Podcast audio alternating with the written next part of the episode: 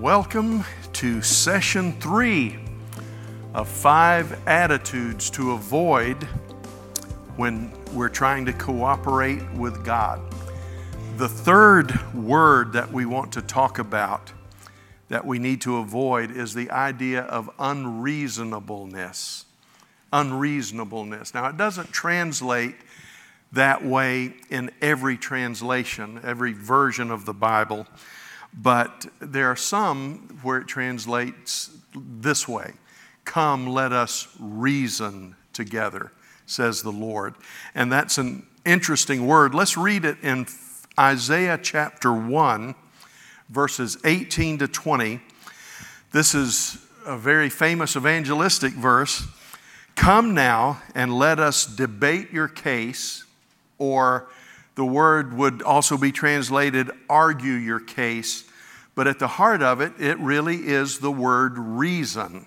Let's look at this argument, let's look at that argument, and let's reason from that and draw out the truth. He says, If you can reason with me, though your sins are as scarlet, they shall become as white as snow. Though they are red like crimson, they shall be like wool. And here's a take on the words we used in our last lesson. If you are willing and obedient, you will eat the best of the land. But if you refuse and rebel, you will be devoured by the sword, for the mouth of the Lord has spoken. Now, that's the New American Standard Bible, probably my favorite translation. In the King James, it reads like this Come now, let us reason together, saith the Lord. Though your sins be as scarlet, they shall be white as snow. Though they be red like crimson, they will be as wool. If you be willing and obedient, you shall eat the good of the land. But if you refuse and rebel, you shall be devoured with the sword. Now, um, what we're going to find out is that when God tells us to be reasonable, He's saying that you need to respond to my word in the right way. Um, I think, especially here in America, we have been so evangelized, perhaps more than any other nation on the face of the earth. We in our churches have often been educated far beyond our level of obedience. Um, and God says, I want you to take the truth and let's reason it out. You know, when you were in high school English, they taught you how to diagram sentences. And when you learned to diagram the sentences, you begin to understand exactly what was being said. Uh, now, I didn't really understand. I would, I, well, it's not that I didn't understand. I understood. I did okay in English. I just wasn't interested in diagramming sentences. But when I took Greek, when I took New Testament Greek, that's part of your learning. Is you you dec- you parse and decline. You learn how to break that sentence down and what are the nouns? What are the verbs? What are the adjectives? What are the adverbs? What are the clauses? And there's a million and one clauses. And the reason they teach you that way instead of just teaching vocabulary, that's part of it too. But you have to understand how to break down the sentence to understand what the sentence is truly saying. Now, don't get me wrong, Greek isn't some mystical language where God says something that it sounds this way in English, but it's really something else. Greek and Hebrew aren't mystical languages, but they are different languages to most of us. And so it's very important for us to learn how to reason out the sentence. And I think that, for instance, Hebrews, uh, excuse me, Hebrews, Isaiah 55, verse 7 to 9, is a direct appeal to a different way of thinking. Isaiah 55, 7 to 9. Listen to the way it reads Let the wicked forsake his way and the unrighteous man his thoughts, his reasonings. Let us return to the Lord, and he will have mercy upon him, and to our God, for he will abundantly pardon. Now, God says, I want you to turn from your old way of thinking. I, I, I, want you to, to return to the Lord so that he can have mercy on you. This takes us to Romans 12, where um, this is what Paul said. He said, Don't be conformed to this world, but be transformed by the renewing of your mind. That's the idea of a new reasoning, a new way of thinking, a new way of understanding. And, and he said, in going back to Isaiah 55, uh, turn to our God, for he will abundantly pardon. And then he explains why you will be blessed if you change the way that you reason. Why do we need to change the way that we reason? For my thoughts are not your thoughts, neither are your ways my ways, saith the Lord. For as the heavens are higher than the earth, so are my ways higher than your ways, and my thoughts than your thoughts. And I know that we love that verse, and whenever we don't understand something, we say, Well, his ways are just higher than my ways, and his thoughts higher than my thoughts. And boy, that is so true, even on an elemental level. But really, at the heart of that verse that we love so much, what he's saying is the way you reason is not the way God reasons. The way you process is not the way God processes. So we have to be careful that when we get serious about our walk with God, we need to understand that God will never. I mean, uh, I started to say something that's not true. I started to say God will never condescend to express himself on our level. No, he does that all the time. Thank God. He does come down to our level all the time. That's not what I meant to say. But what I meant to say is that though God speaks to us, and He said that His way is so simple that a wayfaring man, even a child, can perceive and understand because God brings it down to our level. But when you begin to move forward, it's got to be His way, it's got to be His wisdom. And I think the lesson presented here in session three is best presented by moving directly to the Christian life lessons. Now, it's not often that I get to the Christian life lessons this quickly, but this is to lay out some things that will help you as, uh, as you process this before the Lord. In fact, there are basically two Christian life lessons that I want to share, but I want to share them in a little detail. Number one, everyone who comes to Christ must ultimately move past the offense of the mind. I have never found a Christian that was not called upon to move past the offense of the mind. You say, what do you, what do you mean by that, Pastor? Well, there are some people that the way they think is, is conducive to faith, is conducive to the supernatural. There are some people, when they look at the mysteries of God, they just say, well, this is God. I'm, I'm not going to understand everything about God. I just, I just trust and believe. I trust and obey. And boy, what a gift that is. What a gift that is, and what a precious thing that is to have a mindset that is conducive to the ways of God. But sometimes we have either, maybe it's a personality, or maybe it's a way we were taught to think, maybe it's due to our education. Um, but sometimes it's not easy for us to just move right into faith we want to intellectualize faith or maybe analyze faith. We want to make faith say something more profound than God is even trying to say. Um, it was um, John Wesley who said, I am so thankful. He was a very analytical man, uh, although he certainly did a great job with faith. It was John Wesley that said, I am so thankful that God said He so loved the world. I wanted Him to say, I so loved John Wesley, but knowing me, I would think He's just talking about another John Wesley. So He kept it out here where I so loved the world.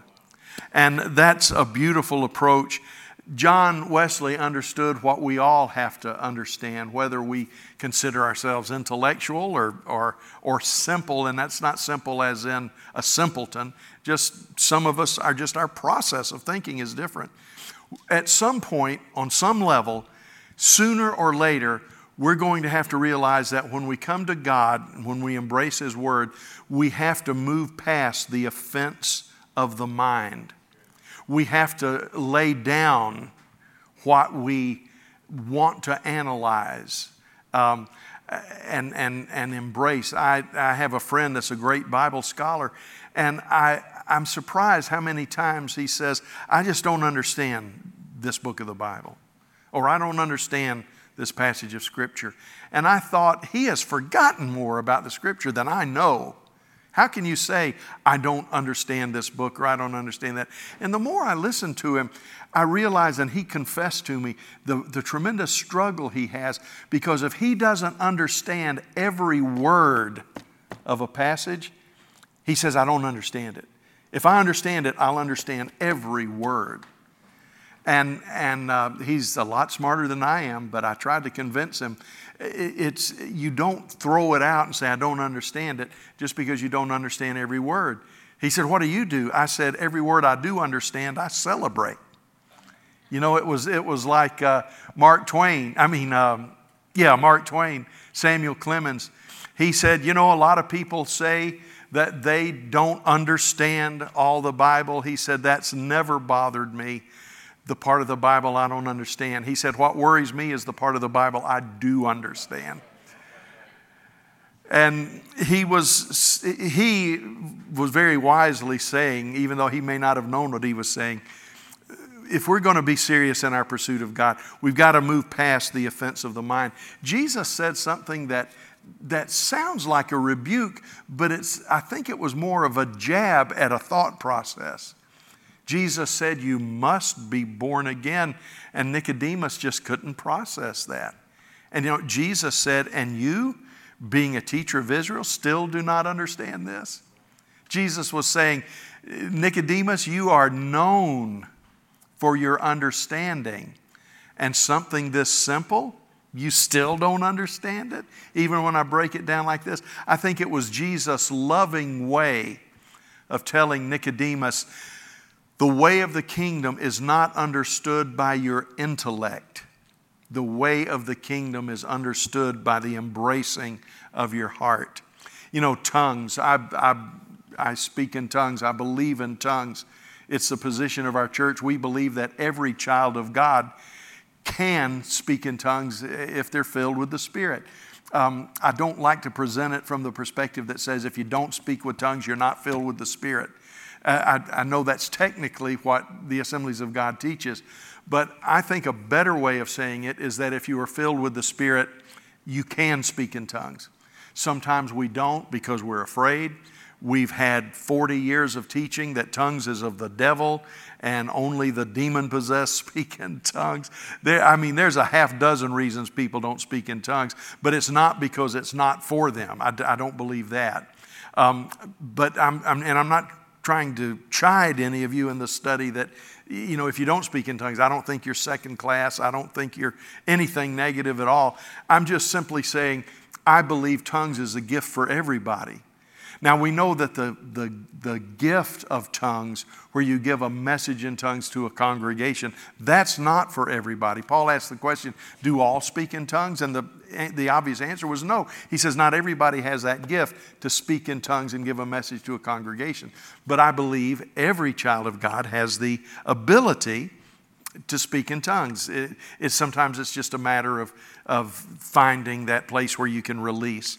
And I've known people that have gone years without speaking in tongues. And when they do speak in tongues, it's like, why in the world did it take me so long? And you can't explain it. You can't coach it. You know, I went to a service one time where somebody said, I'm, said, I'm going to teach you to speak in tongues. And I immediately said, I'm going to Shoney's because I am not going to be here when the lightning starts, you know.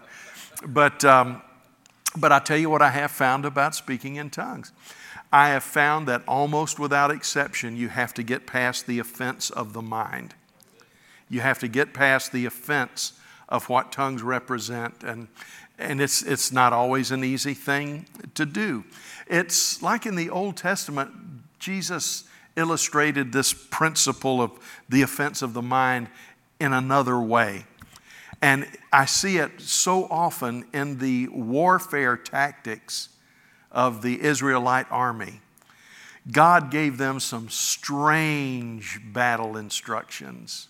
Now, some of them were brilliant militarily and are still studied today. Joshua's campaigns, I had always heard this, and I asked a graduate of West Point if it was true. I said, Are the, are the campaigns of Joshua really studied today? He said, Yeah, they really are. They're really studied in basic uh, infantry tactics. He said, they're, they're still studied. But there are some things that are weird. Um, you know, go over here and don't move till the wind starts blowing.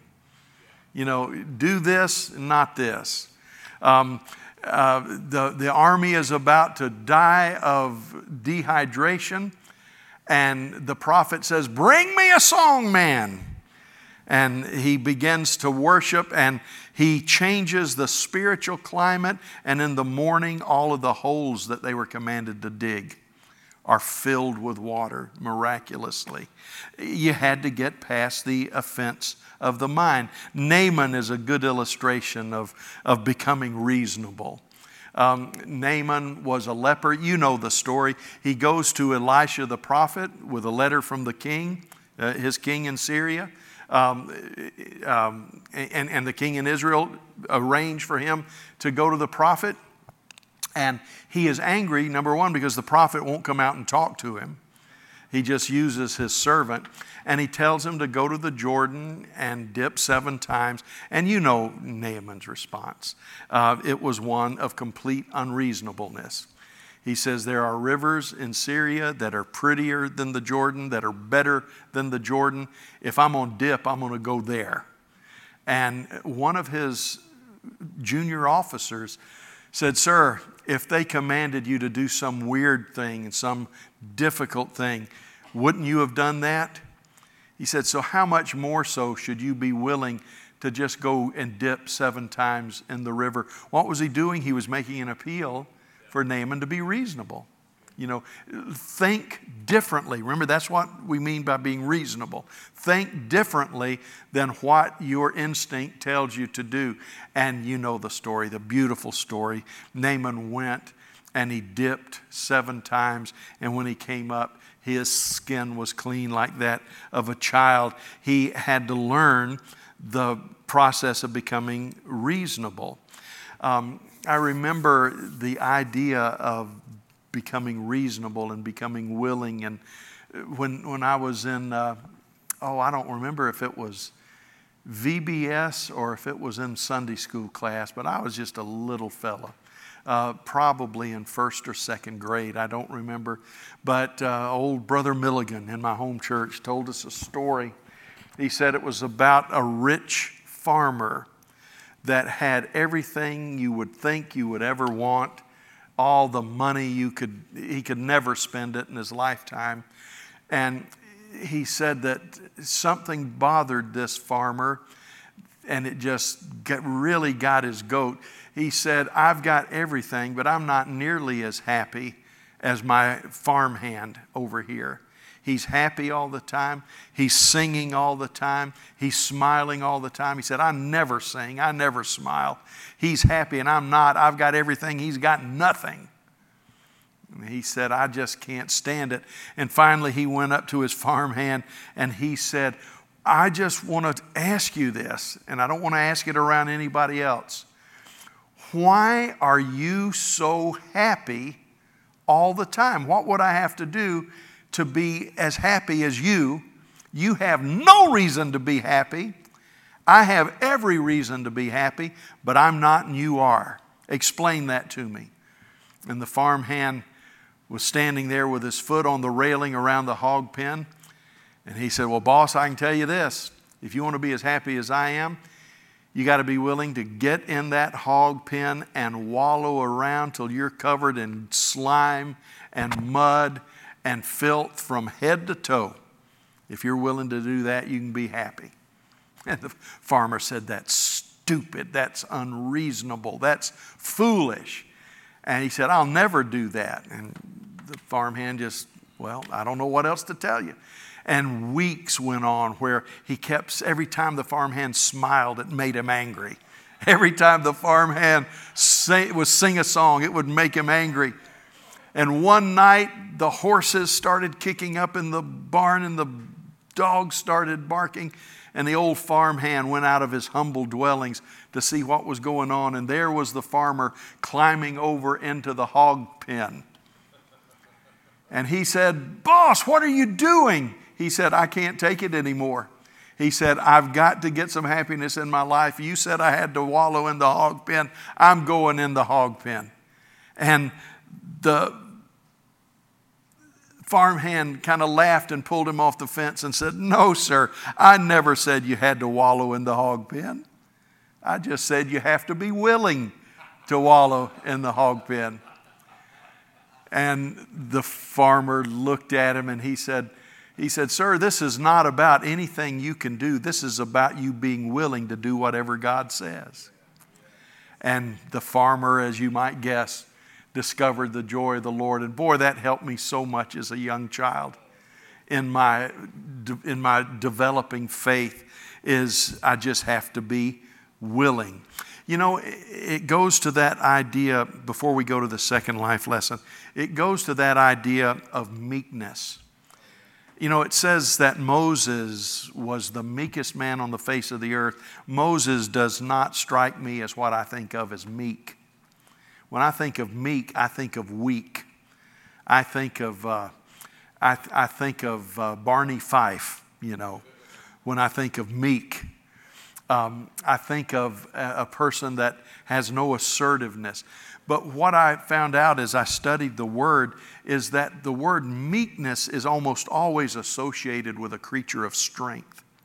You know that when the great horses of the Middle East were tamed and trained, that they were called or are said to be meeked. They were meeked. And that didn't mean they had lost their strength, it meant their strength had come under control. And when the scripture says that Moses was the meekest man on the whole earth, he wasn't, he wasn't a weenie boy, you know. Uh, it, as I've said before, my pastor used to say Moses would send people to hell with their clothes on, you know. He was powerful, he wasn't weak, but he was under the control. There, there were, uh, oh boy, I, I can't remember the tribe. It was a, it was a Central European, European tribe that were known for the control they had over their horses. And they would fight with both hands on horseback. They didn't have, they didn't use, I mean, they had them, but they didn't use the reins when they were in battle. And what you found out is that the horses always seemed to know exactly what to do, even though the riders did not have their hands on their mane or on the reins. The horses just seemed to have a, a sense of what to do. And what had happened is that these riders knew, and the horses had been trained with a systematic um, sensitivity to the movement of the heels of the riders in their side. So all they had to do is, was poke the horse a certain way, and the horse knew to go, to go right or left or to stop. There were eyewitnesses that these horses would even stand over fire that would, that would begin to burn them, but they would not move until they got a signal to move. And those horses were said to be meeked. They were massive beasts, powerful animals, but they had come under the control of another. And it's the idea of, in, in, a, in a very fleshly level, the idea of overcoming the offense of the mind. Now, so here's number one everyone who comes to Christ um, if we're going to be reasonable, we've got to ultimately move past the offense of the mind. Number two, and this is the last thing forever and always, we can only approach Him on His terms. We can only approach Him on His terms. Now, you're about to get into your own study, so I'm not going to read this long passage of Scripture, but I want to direct you to Romans 1, verses 21 to 32. Romans 1 21 to 32. And it is the scripture that tells us, you know what, I am going to read it because I don't think I can do it justice by, by just telling it to you. Because when they knew God, they glorified him not as God. Paul's talking about the fallen nature of man. Neither were they thankful, but became vain in their imaginations, and their foolish heart was darkened. Professing themselves to be wise, they became fools and changed the glory of the uncorruptible God into an image made like corruptible man and birds and four footed beasts, creeping things. Wherefore God also gave them up to uncleanness through the lusts of their own heart to dishonor their own bodies between themselves. These people changed the truth of God into a lie and worshiped and served the creature more than the Creator who is blessed forever. Amen. For this cause, God gave them up unto vile affections. For even their women did change the natural use into that which is against nature.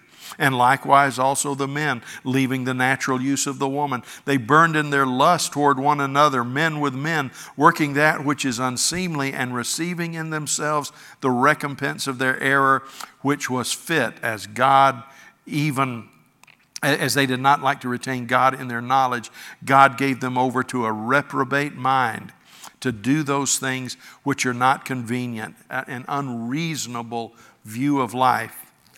He says, being filled with all unrighteousness, fornication, wickedness, and covetousness, maliciousness, full of envy, murder, debate, deceit, malignity, whisperers, backbiters, haters of God, despiteful, proud, boasters, inventors of evil things, disobedient to parents, without understanding, covenant breakers, without natural affection, implacable, unmerciful. Man, that's, that's not what you want on your resume.